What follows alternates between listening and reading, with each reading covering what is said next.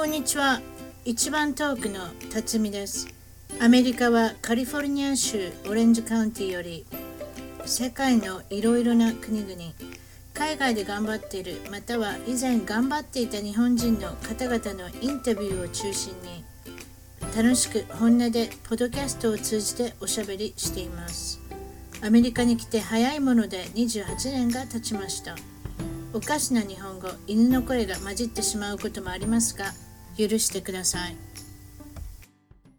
それでは今日の一番遠くのゲストは、海外生活9年、留学先のカナダのバンクーバーよりお越しのヒロさんです。こんにちは。こんにちは。こんにちはあよかった。なんかあの、今はバンクーバーにおられるということで、カナダのバンクーバー。そうですね。あのオレゴンにも確かいやワシントン州にもあのバンクーバーってあるらしいんですけど、そあそうなんですか？はいあのポートラポートランドのなんていうかあの川を挟んだ向かい側にあるらしくって、だからポートランドがオレゴンの一番北の端みたいなんですよね。なんか同同姓同名の地区ってすごいあれやな、なんか嫌がい嫌やな、そういうところで住むのな。そうですあ。バンクーバーに住んではるんですか？いや、あの、ワシントン州なんですけど、それ聞いたことないなって、それで終わってしまうじゃないですか、会社が、あ会話が。なんかすごいですね。確かに確かに。もっとひどいのありますよ、カリフォルニアで。え、パリスってとこあるんですよ、パリってとこ。あ、ちょっとフランス系の人が来たからその名前つけたって感じなんですかね。そう、カリフォルニアやったかなちょっと忘れて、ちょっとテキサスやったかなとにかくパリスってとこあるんですよ。パリスにいるんですけどって言ったら、なんか響きが、あ、オフランスですかって、いや、違います、テキサスですとか、そういうノリですか？わかりません。日本はどこの出身ですか？日本はね、えーあの大阪です。大阪、大阪市内市内ですね。はい、市内の、えーっと地下鉄御堂筋線っていう、まあ、メインの路線があるんですけど、地下鉄の、それの,、あの梅田っていう、まあ、またメインのところがあるんですけど、大阪の、そのはいもう一つ上に行ったところですね。上にね、わかだりますよから梅。田まで歩けます。中津、すごいとこですね。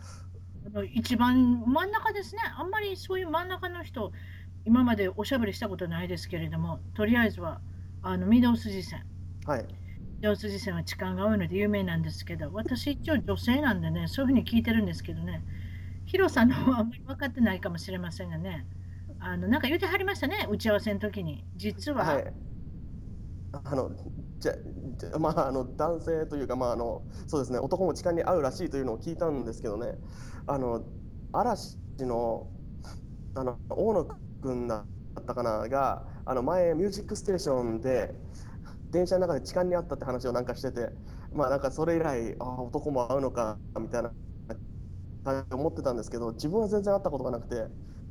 いや、それってジャニーズ事務所でしょ、今、嵐って言ってくれた。そうですれってね事務所、ジャニーズ事務所の中で自慢になるんじゃないですか？実は僕はあの痴漢に追ってんで、みたいな。その ジャニーズ的ななんか自慢っていうね、ちょっとあのあまりあのいろんなことはわからないんですけれども、もう何十年前からもうあれですね、いろんな噂がありますね。ジャニーズといえば、みたいななんかそういうのがありますけれども、まあそまあそそういう感じで嵐そうです君は自慢げにおしゃべりしてるのかもしれませんね。それをミュージックステーションで言ったからみんな口目が手になったっていうだけ。はい。そんな感じで、あのー小学あ違う小学校、中学校は北区やけれども、その前に、あれですね、あのーアメリカにも行ってはるってことなんですけど、ごめんなさい、順番違いました。あのバンクーバー、今いるんですけれども、はい。これは首都になるんで、首都じゃないんですか？カナダの首都ですか？いや、トロント、えー。いや、違う、どこですか、首都は。あ、すごい、恥ずかしいこと聞いてしまった、私って。トロント。あのカナダの首都はあのオタワっていうあ、せや、おあたらのアメリカでいうとワシントンシティみたいなあせやな、せやな。なんか、なんか、しゅあの首都ってあんまりなんか目立ったイメージがないねんな。でも西海岸の中ではバンクーバーは一番大きな街。そうですねはいいや、あのバンクーバーっていうのはダウンタウンとかでもなんかちょっと15分も離れたちょっと田舎になるし、いいとこですね。まあそうですね。まあどうでしょう。あのどうでしょう。いやいいとこなんですけどはい。ちょっとなんか自分的にはそろそろもう引っ越してもいいかなって思ってるっていう。いや、あなた大阪市の北区から来たらつまらんでもつまらんとこでしょ。いやー、これ、はいって言っちゃっていいんですいいんですかね、なんかちょっと、あのもしかしもしかしたらちょっと、別にあなたカナダ観なんかすごいクレームが来そうな。いや、そんなことないです。カナダ観光協会に働いてるわけじゃないんですから、別にいいですよ。なんですか。そうですか。はい。えっと、そうですね、あの個人的にはもうちょっと大きな町の方が、まあ、あのバンクーバーに来たっていうのも、そのなんていうか、あの自分でで選んだっていうよりか、ちょっと成り行きで来たっていう側面も結構あるんで、まあいいじゃないですか、お勉強ができれば。そういう環境だったらいいんじゃないですか。まあそうですこれね、はい。若いことですし。ええうん、それであのカナダ人の国民性とか生活習慣、なんかそういうのって文化の違いとかって言ってもらえます？まず国民性からいきましょうか？どんな感じですか、カナダ人。まあ、あんましこだわりがないっていう感じはするんですけどね。うん、それっていいように言うてるんですか？悪いように言うてるんですか？ちょっと未だにわからないんですけれども。いこだわりがだからもう非常にイージーな感じ。ざっイくばらん。いうか、例えば、例えば何か、例えば物が壊れたりとか、あとあの特にあのイインターネットがあのうまく、例えばうまくつながらなかったりすれば、例えば遅かったりとかすると、その自分でよくわからなかったらもうそれでいいじゃんみたいな。そのあそういえばそうですね。ほんなほんなこだわり。やっぱそれってあれですか？国が若いからですか？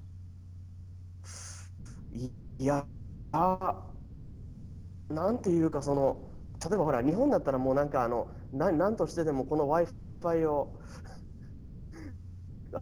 あのちゃんとつながるようにしようみたいな感じに、まあ、自分はなっちゃうんですよね。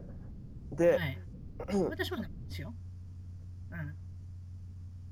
まあ、結局、だから辛で抱がないでも。こっちの場合はそんなに、というか、あんまりそういうのが求められてないっていうんですかね、文化的に。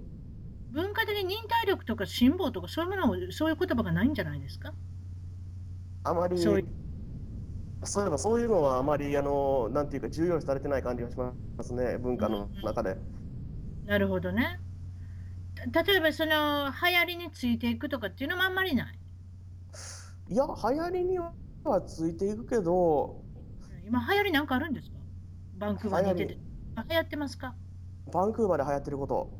うーん、一時期は K-POP がすごい流行ってたけど、K-POP。K-POP ってのはコリアンポップ、そうですね、韓国の韓国のあの、歌謡曲。ね、まあ、歌謡曲。そうですね、非常になんか漢字にしたら大変なことになりましたけどね、今ね。韓国の歌謡曲。えなんかすごい画数が多くてなんかビビりましたけどね。あの、そんな感じ。あんまりかっこよくないですね、今言うてしまったらね。韓国の歌謡曲、うん、K-POP って言ってもかかっこいいけどね。そうですか。確かあい今は何で今は何が流行ってるかな？えっ、と、J-POP。あの、健康、健康志向かな？健康志向がすごい流行ってますね。その健康志向というか、その、オーガニック食品みたいな。出た、こっちもや。やっぱり西海岸はそういうの多いな。でで野菜でもこのね、オーガニックとか、ケールとか好きやで。ああ、はいはいはいはいはい。ケールって K から始まる KALE って書くやつ。あの草みたいな。あれ食べたらなんかすごい威張ってんだよ、こっちの人。そうや、ケール食べてるって。ケール食べてる、ケールのサラダ、もうどこ行ってもケール、ケール、ケール、ケールってうるさいうるさい、もう最近どこにも外食行って。あれ食べてたら死なんみたいな言い方してるわ、ほんまに。そんな長生きしてどないすんねん、ケール食べてっていう、そんな感じです。すいません。すいません、やっぱぼやき入りますね、やっぱ大阪人ですから。はい。そうですかね。あ、誰か入ってきたかと思ったけど違った、よかった。あ大丈夫、大丈夫。あ今なんかあれよね、あの実況中継してくれてるね。これね、今あの学校におられるんですよね。とりあはい、えずは、あの学校でおしゃべり家でちょっとやろうったら、ちょっと接続がうまくいかなくなって、そうそうそう、これ、実は2回目なんです、収録が。そういうことで言いときます。でも、あの今、静かです。すごく心地がいいので。そうですか？ぶ物価はどうですか？カナダの物価。まあ、あの税金が結局12%ぐらいあるんで、まあ、はいまあでもあの、例えば水1本2ドルぐらいだから180円で、まあ、日本よりもちょっと高いぐらいですかね。日本だったら、まあ、あの100ペットボトルの、まあ、水だったら110円ぐらいですけど、まあ、ペットボトルの飲み物で大体150円から60円ぐらいじゃないですか。すねあ最近そうなんですよ。ただまあ食べ物には、えっと、税金がその軽い税金がかけられてるんで、で、その普通のものを買ったら12%で、でそれでで食べ物だったら、特に生活必需品だったら5%になるんですよね、それが。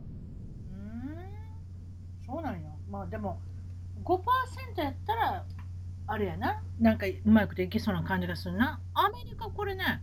うんアメリアメリカの別に自慢してるわけじゃないけどね、あの要するに食品は0%なんですよ。はあはあはあはだからどんな貧乏な人でも0%だったら、まあ、あのちょっといいかなみたいな感じで。うんそれで私の今いるとこ消費税は8%ですね。あ。ああ。でもぶっちゃけた話、バンクーバーからシアトルとか、なんかあの国越えて買い物する人とかもおんなんちゃ？う結構昔はいましたね、その為替レートがそのカナダカナダドルから見たらそのなんていうかカナダドル高アメリカドル安みたいな状態だ状態が結構続いてたんで、はいはいはいはい、なるほどね。やっぱそういうところがね。うん。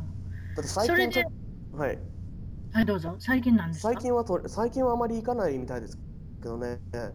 そうですかやっぱりあるんですね。やっぱりそのカナダドルとの兼ね合いですよね。そうそうそうそうその為替レートの結局兼ね合いで、でまあ結局それでそのこっちの人がアメリカに行くって言ったら大体はあの買い物に行くっていう のの代名詞みたいになってて。なんかね、なんか買い物に行くって、だって買い物に行くって本当1時間から1時間半、1時間半も行けばあれでしょ、国境越えれるでしょそうですねまあはい。車でまあ1時間ね、私も何回か超えます。はい。2回超えたか。あ国境越えましたけど。うんえ、あ、アメリカからカナダですか？アメリカから、うん、そうそうそうそう、だからもともとカナダに行きたかったけれども、楽しいから、オレゴンからシアトル、シアトルからカナダに抜けるんですよ。うん、で、2回目行った時は、うんシアトルのいきなりマリナーズが見たかったんで、私野球好きなんで。そうですか。で、あの別にマリナーズを好きっていうよりも、球場が見たい。どこの球場でも毎年行くようにしてるんですよ。それで、球場が、まあ、そういつも、あのセーフコっていうのは、あの球場はトップ10に選ばれてるぐらい素晴らしいとこなんで、ぜひ行きたいと思って行っへえ。ほうほうほうほう。それでなんか食べ物も美味しいみたいで、美味しいみたいっていうか、私も行ったんで、綺麗だったの覚えてますけど、でだからそこから今度はカナダに行って、カナダからあのアラスカのクルーズにお私はお家族で行ったんで、その時にバンクーバー何日間か、そのスタンリーパークとか、自転車借りてうろうろしたんですよ。大変でしたわ。いはいでも綺麗、大変。おばちゃん、おばちゃんがだって自転車借りて一日中うろうろするのって大変よ、でも。でもまあ一応まあやりましたんで、まあそんな感じですね。いや、でどこがも自分もやりました。い自分もやったでしょ？スタンリーパークで。ででもあれってすやごいですよね結。構大変でしたけどね、そういえば。大変でしょ？なんか結構なんか丘とかあってなんかそういうのがあってまあまあいいんですけれどもまあとりあえず怪我しなかったんで大丈夫かなっていう。どどこが好きですか？カナダその観光地は。観光地、えーっとね、ぜひ来てくださいっていうところ言ってください。ちょっと宣伝してください。はい。ぜひ来てください。えーっと、自分が行ったことないけど行ってみたいところでもいいですか？どうぞあのトフィーノっていうあのちょっと本土ではないんですけどまたバンクーバーアイランドって言ってバンクーバー島っていうねあの島がそのバンクーバーの対岸にあるんですよね。そこのその東西海岸にあるちょっと小さな町らしいんですけどすごい行ってみたいんですよね。そのなんかサーファーのちょっとメッカらしくってちょっとその緩い感じがそうそうそうそう。ちょっと緩い感じの空気が流れてる。え？カナダってなんか寒そうな気がするんですけどなんかボディースーツとかいっぱい着てなんかあれですか？あウェットスーツか？何がボディースーツそれ頼む下着。ごめん。あのウェットスーツ着ていけないんですか？えーっと、えー確かあの、サーフィンって割と寒くてもできるんですよね。でできますけど寒い冷たいでしょ？水が。だからあのウェットスーツ着てやるんと違います？はいはい。はいはいはい。と思いますね。はい。ごめんなさい。私カリフォルニアだからカリフォルニアの夏だったら何も着なくてできるじゃないですか。だからその何か着てサーフィンをするっていうのに慣れてないんですよ。私できないですけどねサーフィンは。はしている人からするとあんまり着てる人ここで見かけないのでまあ冬は着ますね。でもあと水も冷たいですしうん太平洋は、ええ。あそこに行ってみた。うん。そこにちょっと行ってみたい。日本人とかいるんですか？バンクーバーっていうのは。えっと、まあ、目撃する程度ですかね、その自分が住んでるその郊外の方まで行くと、そのバスとかでたまに目撃する程度だったりとか、あとまあ学校でも時々見る感じですかね。うーん。で。まあ、あのダウンタウンとかに行くと、もう目撃率が結構上がって、あのそうですまあ、まあ、というか、あのだああのダウンタウンだったら、もうあの各国入り乱れてますしね。うん、私、ラーメンも食べましたよ。ああの、あっていうことはいっぱいいましたよ。あの日本人の人と、あとだと親子丼とかうどんとか何でもなく食べれそうな感じ そうでしょ、そうでしょ。うん、実践してるんですか？実践？ん。今実践してるんですか？なんか日本のものとか食品とかそんなんあるんですか？えっと、あの、結構、あの、ちゃんと、ちゃんとした日本食が食べれる、なんていうか、まあ、レストランもあるし、で、あとはその日本の食品が買えるお店が何軒かあるんで、まあ、ちょっと自分で自炊はまだ、ま、まだしてないというか、ちょっとすみません。めんどくさがってできてないだけなんですけど。うん。いや、何を食べてるんですか？そしたらなんか外でなんか美味しいもんあるんですか？美味しいもんは、また考えてる。えー何が？考えなきゃ出てこないんですか？め、いや、すみません。あの、ハンバーガー食べてるとか。何を食べてる？いやいやいやいや、あ、あの、あシーフードって言ってもそれはシアトルで美味しかったものだしな。えーっと、まあ、な外食何が美味しいだろう？学校で食べてんの？かあの、いや、あの、ホームステイの家であの作ってくれてるんで、あの、結構、今結構各国ああ、そういうことか。そうそうそうそうはいはい。あお母さんがホームステイあのホストファミリーがおお食事を作ってくれるって。だああれですねのその人たちあがその食べる普段食べるものをそのまま食べてる感じです。ほうほうほうほうほう。どんなもの作ってもらえるんですか？あのそのフィリピン系の人なんでちょっと今住んでるところからというかあのバンクーバーでホームステイって言ったら大体フィリピンの優方のしいですね、あの人たちはね。ところがところに。いやはい、ーお世話好きだしね。そうそうそうフィリピンのご飯って美味しいじゃないですか。ちょっと甘い感じでね。ちょっとそんな感じですね。でもねでもなんていうかあのフィリピンに限らずあの昨日だってあの昨日の晩ご飯とかあのハンバーガーでしたしね。だったりとかまあアメリカ的なものも作ってくれるしであとあの結構日本的なものも作ってくれるんですよ。あの日本のカレーとかあのカレー粉はい。カレー粉でやなんか作ってくれたんですで持って行ったらそのはいそれで作ってくれたらすごい美味しくてカレーが。いや、あよかったね。そうですか。はいそれご飯ご飯も食べるでしょ、フィリピンの人やったら。あ食べない？そうそうご飯基本ねご飯です。ね、やっぱりご飯が基本ですね。あれを見たらなんか私も、ああ、ご飯があってよかったって、ね、そう思いますもん。海外まで来てなんかご飯のない食事っていうのはちょっとなんか私はあれですね。ああの、ーできない。あとなんか例えば、カナダに怖い思いをしたとかあるんですか？例えば犯罪に巻き込まれたとか、そんなのないでしょ？まああのニュースではよく聞きますけどね、例えばなんかあのだ現地のこっちの大学校内でなんか連続強姦事件とか、あ一応あるんですか？なんかカナダのイメージだったらなんか、はいそういう犯罪もないのかなと思うけど、まあまあ、いろんな移民の方もいるし、そして、まあ、入り乱れてるので、まあ、そういった意味では大都市のあれですよまね。あ移民まあ、まあでも移民っていうかな、それは別に移民とは関係ないという気がしますしますすするんですけどね。まああのちなちなみにその強姦事件の場合は犯人というか目撃された犯人はあの白人でした。そういうなんか連続でなんかする人は大概そういう方していかんかな。白人のちょっとお兄ちゃん多いな。ね、でそんなことないけど、あんまりジア人とかあんまりそんな聞かへんな。連続殺人犯とか連続あのレイプするとか、婦女暴行犯とかってあんまりそういうのはおらんな。うん、またなんかあの語弊があってはいけませんけれども、私のイメージ的にはなんかこっちかで、こっちの事件で紛れてるのはやっぱりこの歴史的に残る人は白人の男性ですね、そういったところは。ああでもなんか言うて言うてくれてね、あとたね。なんかは古事記に古事記に囲まれるとか。いや、まあ、ホームレスの人にちょっとたかられてた時期があって、あのやっぱり留学生ってもう歩いてるだけで結局留学生とかってバレちゃうんですよね。まあ。わかるな。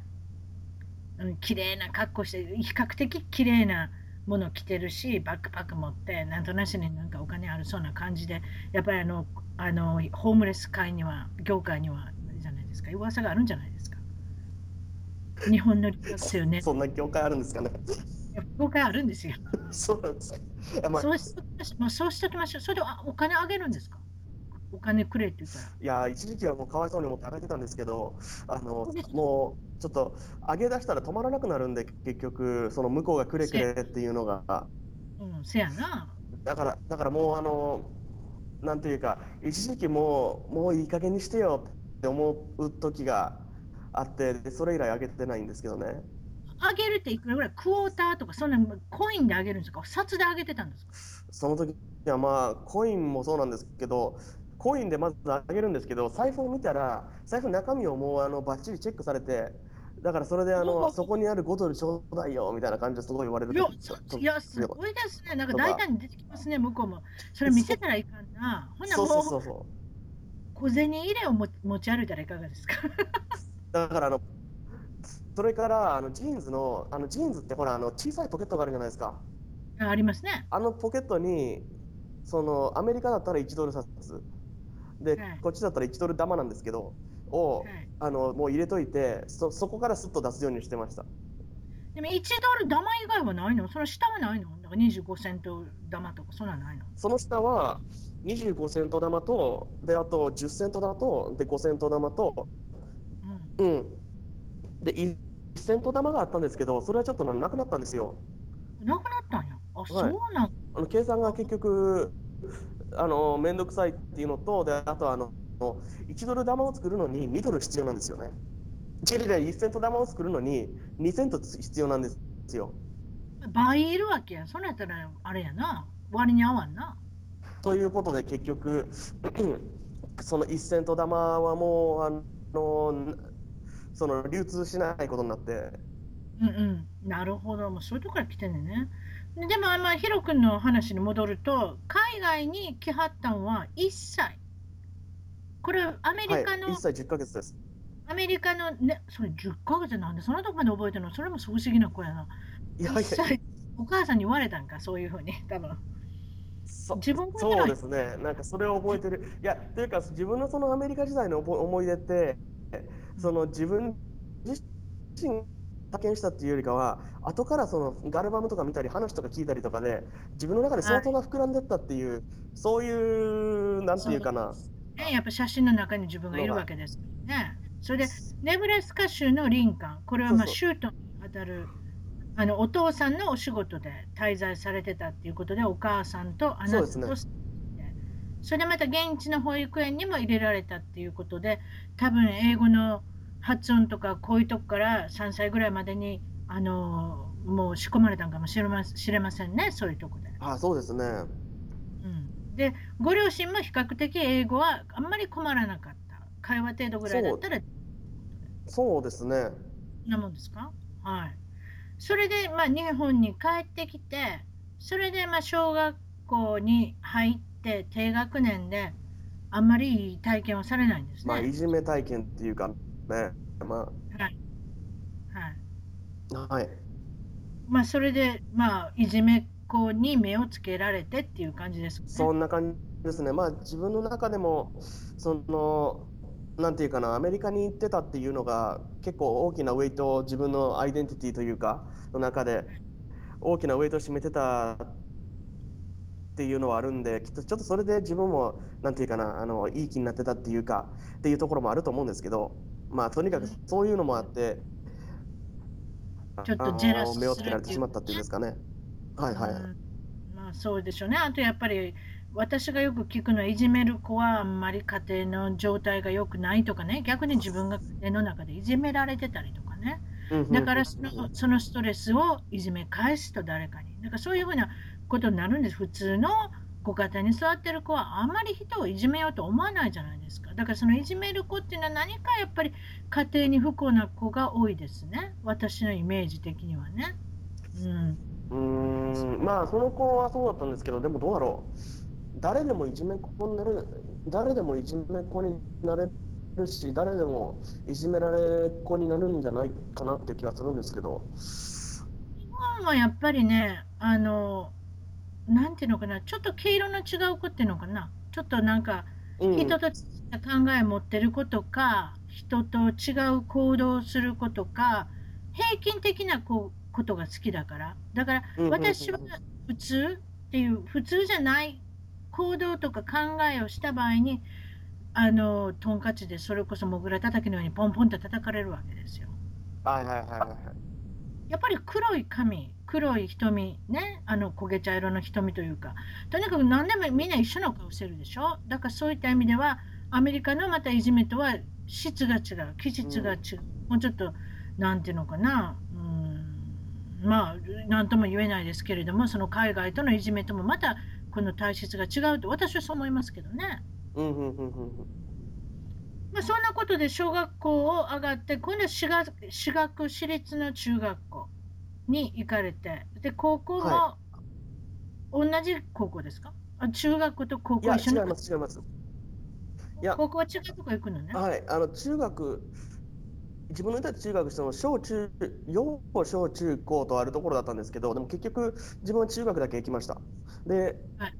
うん。で、高校入ったら、あまあ、あの、ここで入ったのが、入ったのが、結局なんか留学コースがある高校を選んでがそのカナダに留学するっていうココースで、でそれのまああれがあまあまあセールスモークというかそういうふうなまあベネフィットがあるんでそこの学校を選ぶっていうことなんですけれども、はい。お友お友達おお友達作りとかそういったことは別に問題なかったんですか？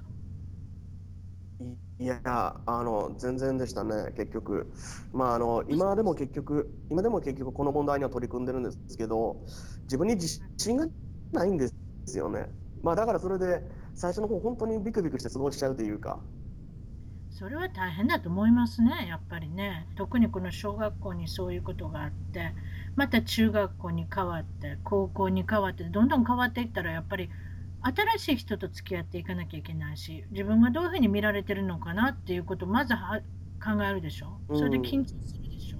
でもっと緊張がもっと外に出てしまうでしょ。そしたら、そうですね。もうだだからもうどうやっていいか分からなくなってくるでしょ、だ結局。いや、だから本当に友達ってどうやって作るんだろうみたいな、ずっと思ってました、結局。うんうんまあ、そういったこともあって、とりあえずはあの高校何年生の時にカナダに行けることになるんですか、高校2年の時ですね。はい、2年生の時にあのあれですか？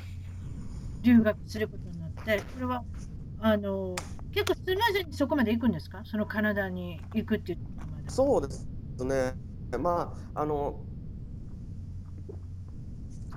あうん。二つ、二つ以上、二つ以上、その単位を落とさなければいけるっていう感じですね。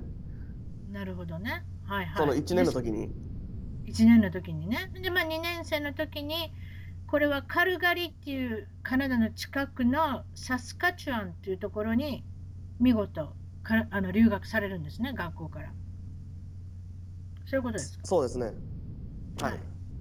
それでどうでしたか？のそのサスカチュアンって言ったところ、あの行ったら。なかなか難しい名前ですインドイインディアンっていうんですか？地元の現地のインディアンかなんか種族というかなんかそういう地元の名前ですか？サスカチュアンっていうのは。ああ、そうですね。きっとそこから来てると思うんですけど、そうですね。えーっと、そういう名前があるんですね。はい。人口が3で万人の、まあの町で、プリンスアルバートっていう町なんですけど、はい。まあ、そうですね。まあ、最初は、本当うまくいかなかったですね。友達、友達関係。あの、あの、なんていうか、北米の高校がどう振る舞うべきかっていうのも分からなくて、だからそれでどんどん友達を作るチャンスを逃してってたなって、今考えれば。でもまあ、それでもなんとか、えはい、今考えたら、ら、今考えたらっておっしゃったのに具体的に言うと何をどうすればよかったんですか？例えば誰に話しかけるかとか、最初に。ああ、なるほど。友達作りは誰誰誰かってその絞っていかなあかんってことですか？そのまず最初に、まあ、最初にその中で人気のある感じのはい。子たちと仲良くなって自分の地盤を固めてでそこからみたいな感じなんですよね。それが一番最適。はい。成功していくためには。はいはい。それで、まあ、あの、まあ、今から考えるとそれをしなかったってことですか？そうすそうしたことによって、お友達作りがつまずくってことですか？そういうふうにしたか、そういうふうにしたらいいのかなとはちらっと思ったんですけど、はいでもそのなんていうかなあの高校の時で結局そのメインストリームというかあの人たち決められてたんでだからそれで結局そういう人たちに行くのが怖かったっていうんですかね。そりゃそうでしょ。いきなりね、日本から来て。なかなか難しくて。それで、結局は転校されるんですか？他のがそうですね。学校。1年で。まああの転校というかまああのもともとその1年目はの時は1年経ったら日本に帰るっていう契約だったんですよ。はいはいはいはい。だから結局そこにずっと居続けられることはできなくて。だからそれでえっと正確には1年の3学期から2年の2学期の最後まで最後までカナダにいて。で2年の3学期をそのえっと1年1年の時に3学期やらずに出てきたから1年の3学期の続きという扱いでその2年なんていうかな。終わってでそれによって1年と2年どっちも行きましたっていうその日本の制度上はそうなるんですよね。なるほど。それで、まあ、天候ノバスコシアっていうところに東海岸のままた小さな町、これはあのサスカチャンよりも小さな町にあの高校に移ったっていうことですよね。はいでさらさらに人口が小さくなるからなかなかよそ者入っていくの難しいでしょ、そういうところって。そうですね。それこそ移民もいないでしょ、あんまり。いますか？そんなんだいやって高校全然いませんよ。いや、いたとしても、あの例えばヨーロッパから来てる移民が多い。はいはいはいはい。そしたら顔一緒やしね。あなたはまた顔違うしね。そうそうそう。そうそうそう。で、そこではなかなかそれも難しくなってくるわけ。全部真っ白や。ね。そういったところで日本の子が入ってって、まあ小さい町やしどど、何をどうやっていいかわからないし、何を喋ったらどうやってお友達できるのもなかなか難しいし、それで今度は大きな町バンクーバーに転校ですか？えっ、と、そしたら、あの、その時の、えっと留学使ってた留学エージェントさんが、まあ、あのブリティッシュコロンビアのそのバンクーバーアイランドに、まあ、そこそこ大きな町で大きな町で生活には困らないけど困らないけどそのなんていうかなあのの大きな町のゴミゴミした感じがないところがあるよみたいな話をされてて、まあうんそれでまあそこ七芋っていうところにとにかく行くことになったんですよね。ああなるほど、はいはい。そそこではどうでしたか？それだけ今、それはもう高校何年生になってるんですか？この時点で。えっ、と三四三年ですね結局。で、3年の時に行ってどうでしたか？その学校は。それもそれでやっぱりあのややっぱりあの最近まで本当に最近まで本当にあの自分に自信がなかったりとかそういうのでいろいろあの最近ちょっとやっとうまくいき始めてたんでだからあの結局高校の時と大学のその前半というかまでその自分の中では全然うまくいってませんでしたねその友達作りも例えば勉強とかも含めて。なんか今、大学に行ってはるって聞いてるんですけれども、はい大学になったらまたそれはそれで高校とはまた違うでしょ？そのお友達っていうか、フレンドシップっていうか、リレーションシップっていうか、そういうの違うでしょ？やっぱり。まあそうですね。で自分の中でもなんかそのなんていうかなデスパレートになってたっていうかあのすごい友達作らないとってすごい自分の中で気負ってたなところがあってだからまあそうすると人って逃げていくじゃないですか。はいはいはいはい。まあその自分のストレスが人に伝わってしまうっていうかねうんうんプレッシャーを感じてると結局相手の人にこうそういうことが伝わってしまうっていうのはそれはそれで難しいですよねそういった意味ではうん。ね。まあそうですね。うん、でもお勉強の方はいかがですか？あの日本と漢字がシステムがなんか違う、いいとこ悪いとこどうでしたか？そのまあお友達はまあこっちに置いといて。どうしどうですか？うん。うんうん教育的なシステム的なことは、まあそうですね。あの、自分に合ってますか？日本の教育システムよりも。カナダの教育システムの方が。まあ、まあカナダの方がなんていうかあの結構なんていうかご合理主義じゃないけどあの現実的に考えてくれるんでいいかなって感じはしますけどね。あ例えばそのプランニングっていう授業があるんですけど、はい、その時日本だったらそのある種あの生活指導のまあ生活指導の授業なんですよね。そのじその人生設計とかをちゃんとするっていう。で、はい、そういう場合日本とかだったらもうあのしたらいけません。あの したた例えばああの例えば性教育とかそういう時に結局あのしたらいけませんとかがあのとかだダメですっていうそのべき論がから先に入っちゃって入っちゃって例えば実際にあの無理やり乱暴された時にどうすればいいかとかそうそういうそういうじ実用的なことをあまり教えてくれないじゃないですか。確かに。はい。カナダは教えます。そういうでこっちでは結構そういうのもあのフランクに教えてくれるっていうか。どうしたらいいんですか？例えばそのそのしその授業にあれなんですか？聞いてみたんですか？自分であの参加してみたんですか？その今言われる。そうそうそうそうそう。なんて言ってたんですか？どうしたらいいっていうふうに言ってました？そのレイプされそうになったら。まあ、それレイあすみません、レイプされるっていうよりかは、例えばその、の例えばあのパーティーとかでそういう風な雰囲気になって、その望まないセックスをしてしまったみたいな。結局お酒が入ったりとかしたらね、女性であっても男性であっても。で、そういうのしたらいけないとは分かってるけど、そりゃそんな時になったら無理でしょみたいな。っていうのがもう先生の方も分かってて、だからそうしたら、あの例えばおあの終わった後あのは早病院に行ってあの見てもらいなさいよみたいな、そういうそういうふうに言われるっていうんですかね。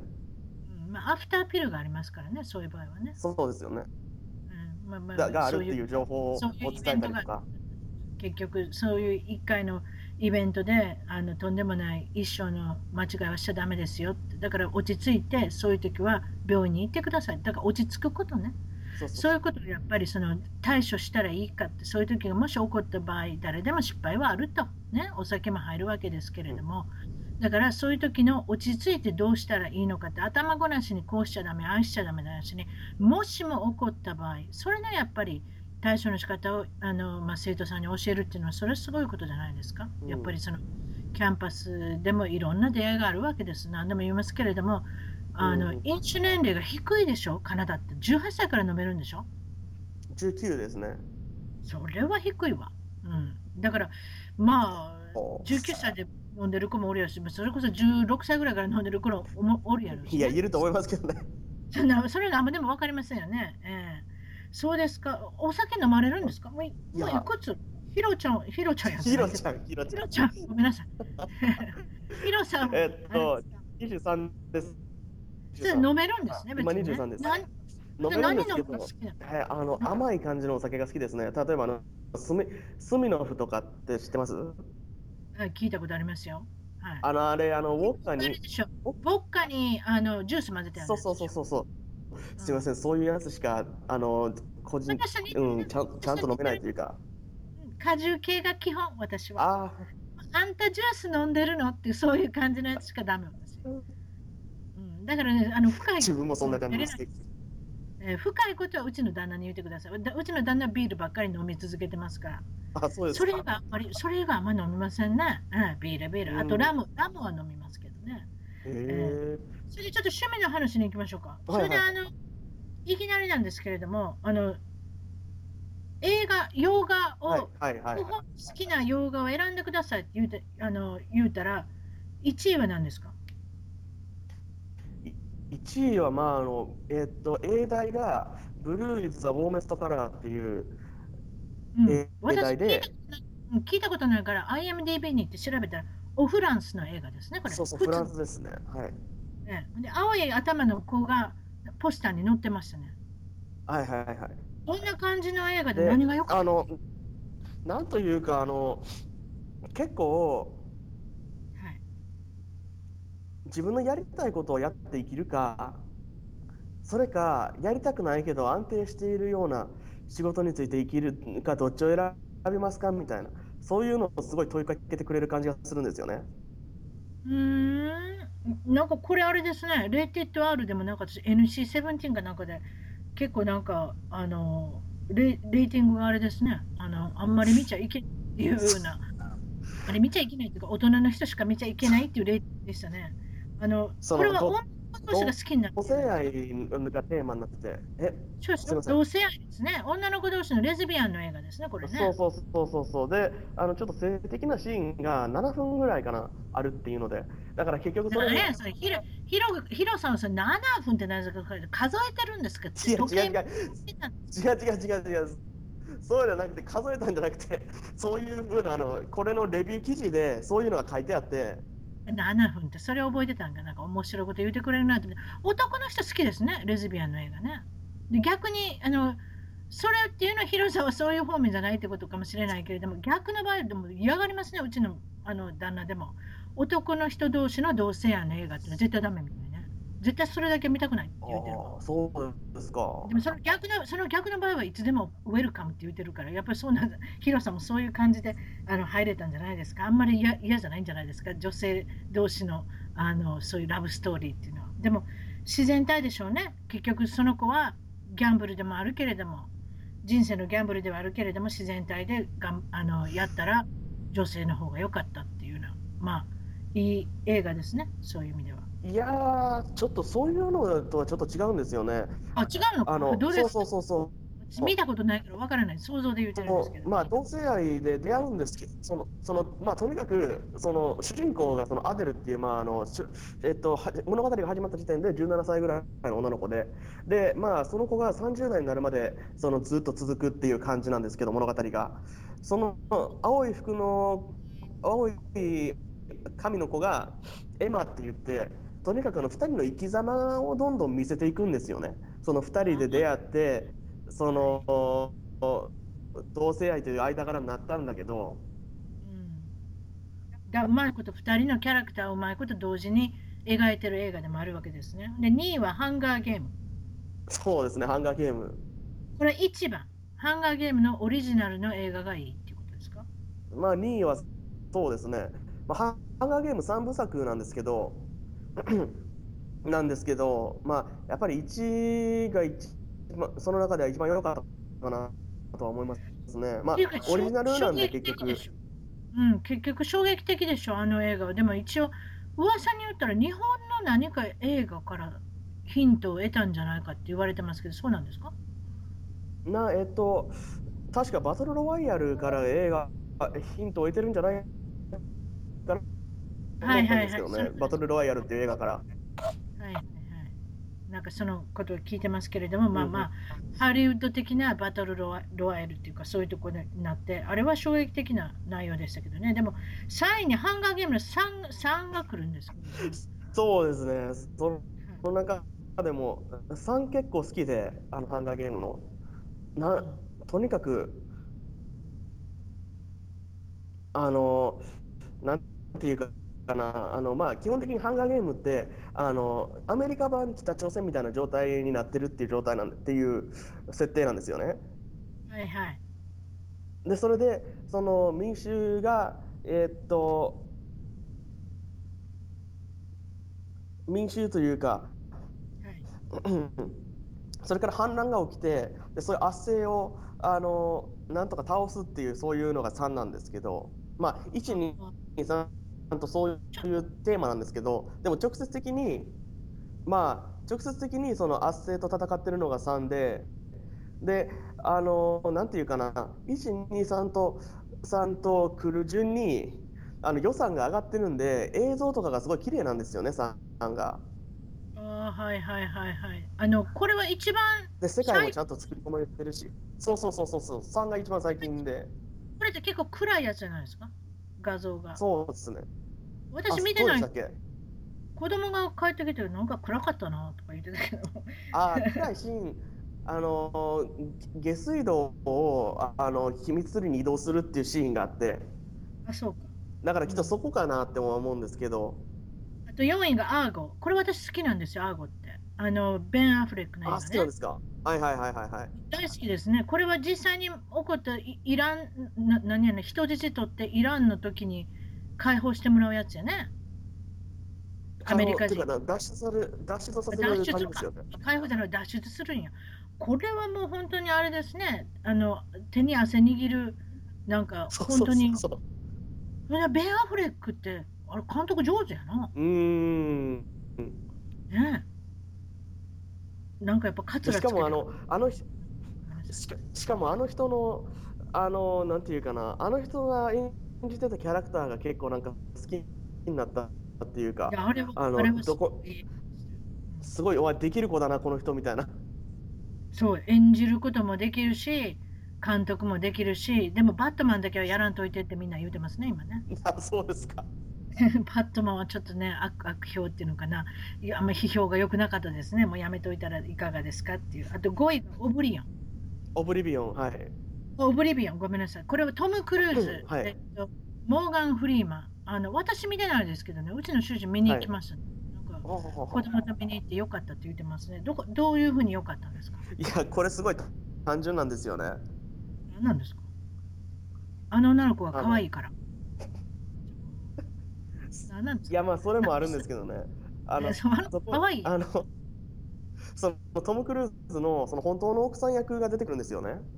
そのもともとトム・クルーズはそのち文明が滅びた後の地球であの、ひっそりと ひっそりとその奥さんとと共に暮らしてるんですけどでも実はこの作らこの作られたなんていうかな文明が崩壊した地球ははい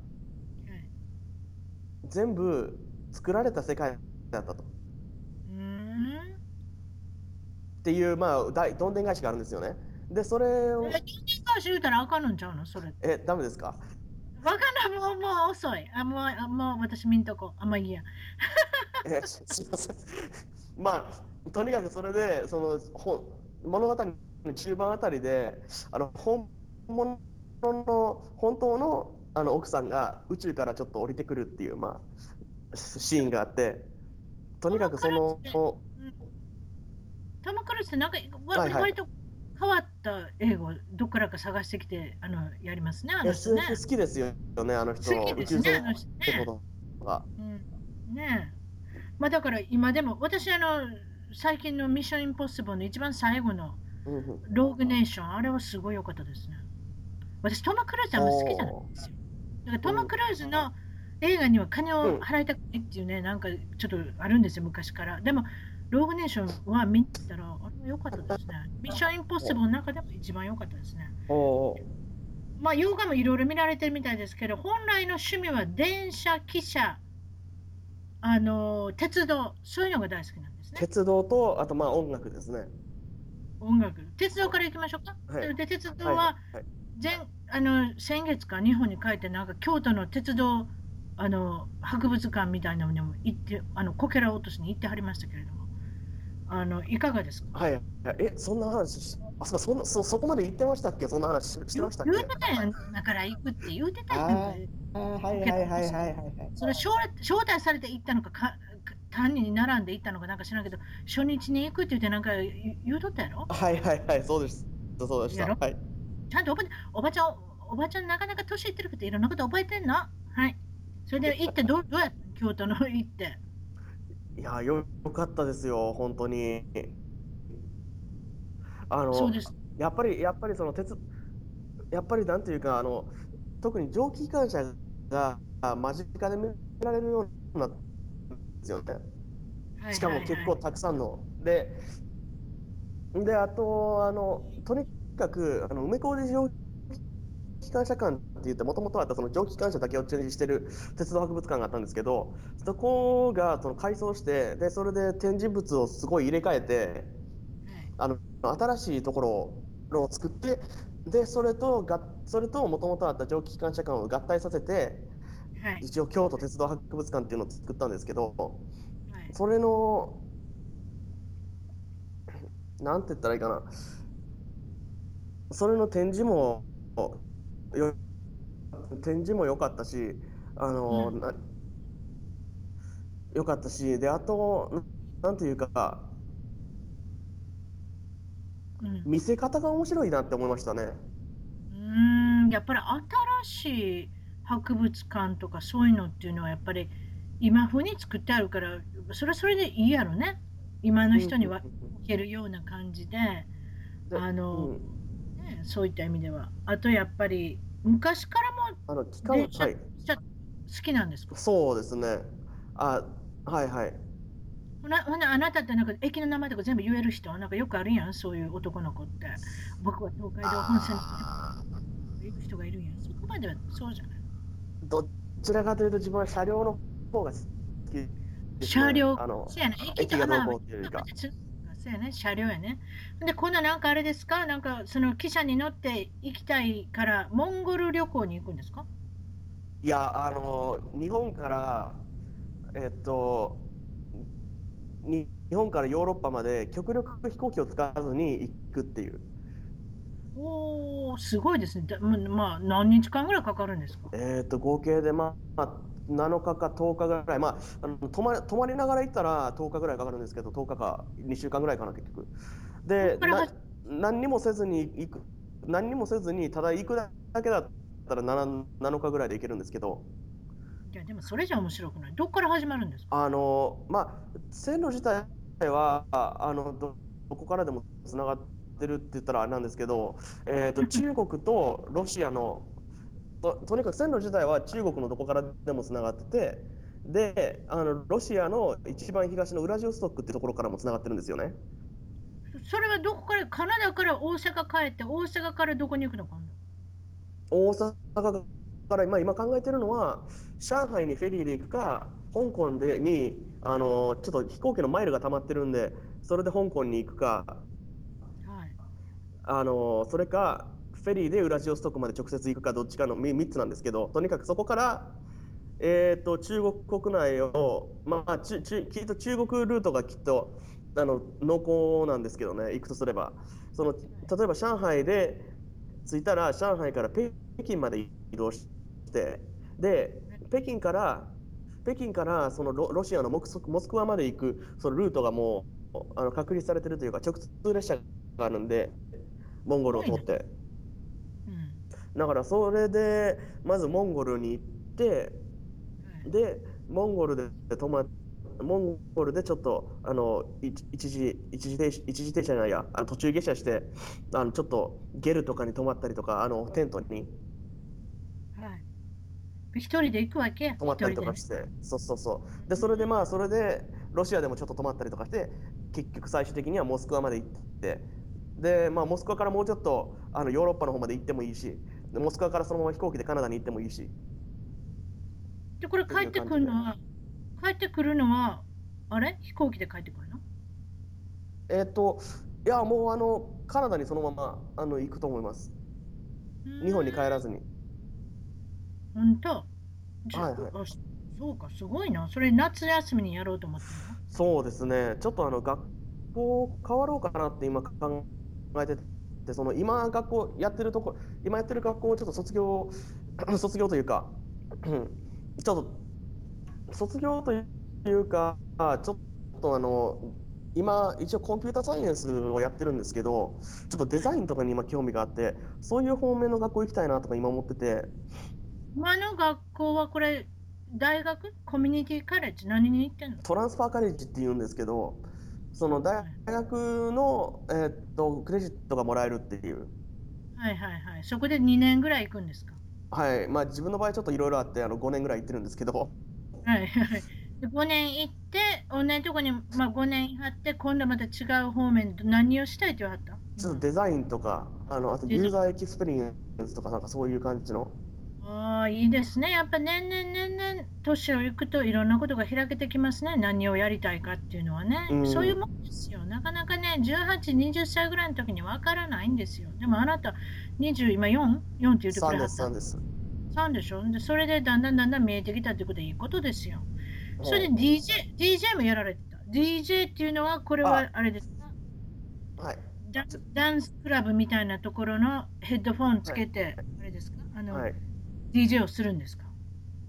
すいません、ちょっとだけ、ま、ちょっとだけ戻ってもいいですか、話。な何を戻るの？えやってください。いやあの、結局その学校変わろうと思ってるんで、でその変わり目にあの日本に帰って、でそれから、まあ、まあ、ヨーロッパまで行って、それからカナダに戻ろうかなって思ってるっていうんですか、そのはい新しいところに行くときに。なるほどね。ああ、なるほどね。9月から始まるんですか？学校はカナダは。そうと思う。そうはい。その行くところによって、いや、その行くところによって、その始まる時期が違ったりするから、あとあのせやね。9月始まりだけじゃないところもあったね、2りとかするし、月は、2月外れ、2月に始まったりするとこもあるね、こっちってね。そうそうそうそうそなんかいろいろですね。でもまあとりあえず今話聞いてるとアメリカとカナダとあんまりそんなシステムも違うそうじゃないんですけれども、ではい。ちょっと話戻ったらまた DJ をやってたんですか？お金儲けで DJ ですか？それとも趣味ですか？これ何ですか？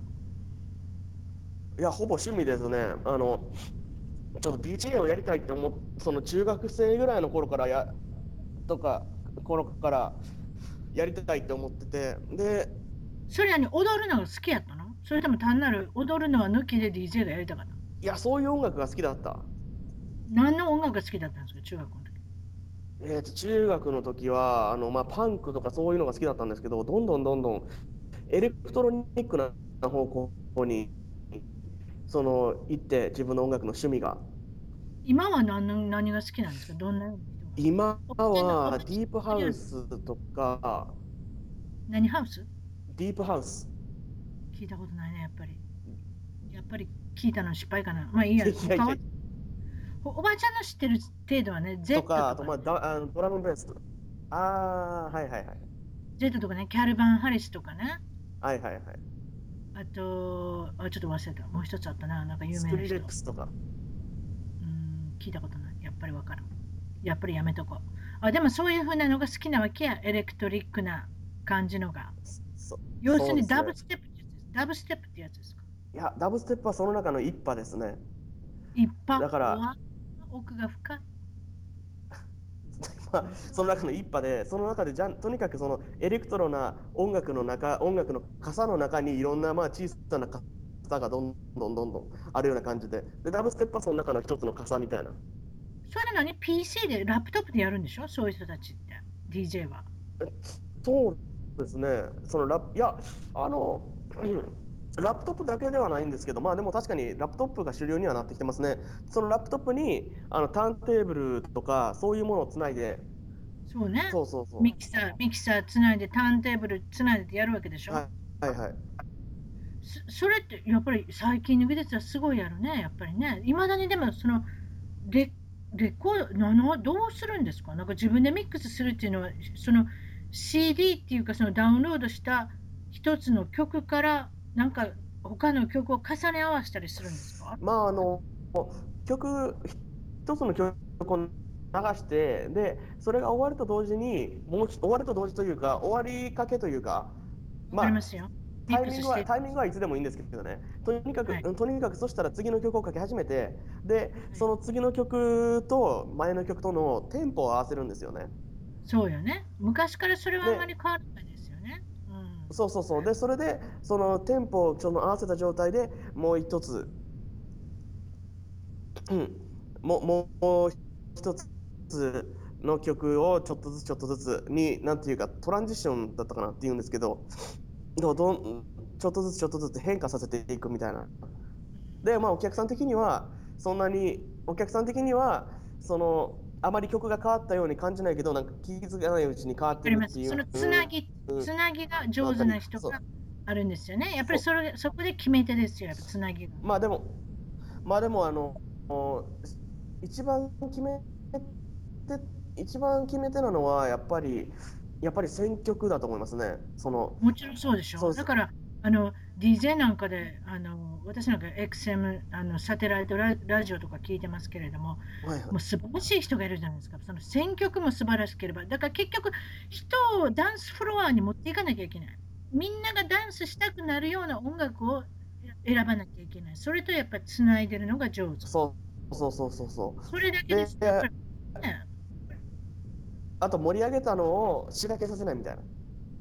結局そういうことなんです。だから、とちった歌を選ばない。だからずっとずっと、うんね、作るか続く限りは歌あの踊っていただきたい。それであの、どういうところで DJ されたんですか？あの、高校のダンスパーティーでちょっとなんあのやらせてもらってて、高校の時に。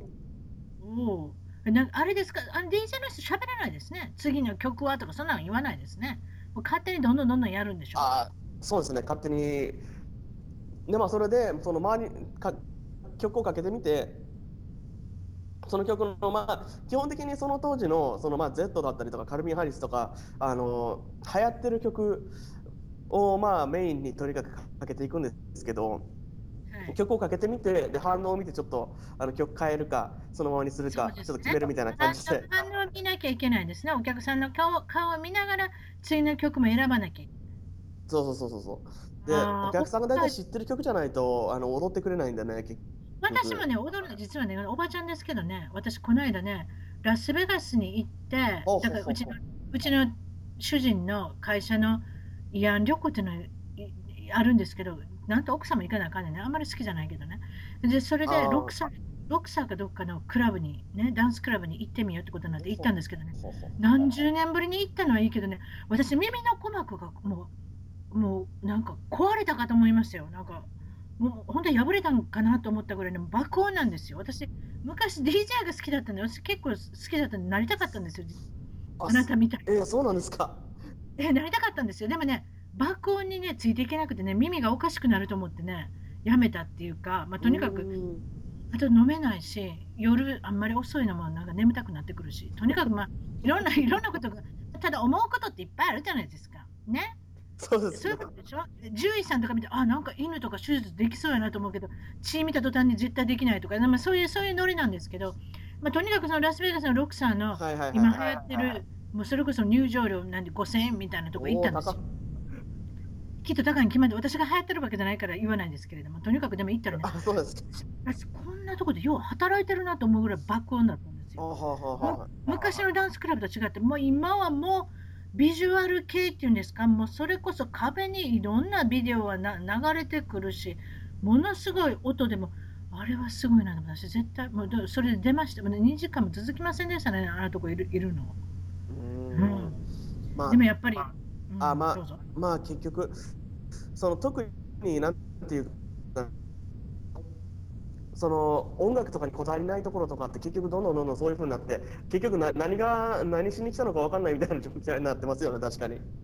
確かにね、一晩って長いですからね、だからそのね、おいい音楽もかかるけど、かからない時もいっぱいあったんですよ。だから私はやっぱりそのダンスクラブは自分の好きな曲がかけてくれるところに行きたいですね。やっぱりなんかそういう、あそうですね。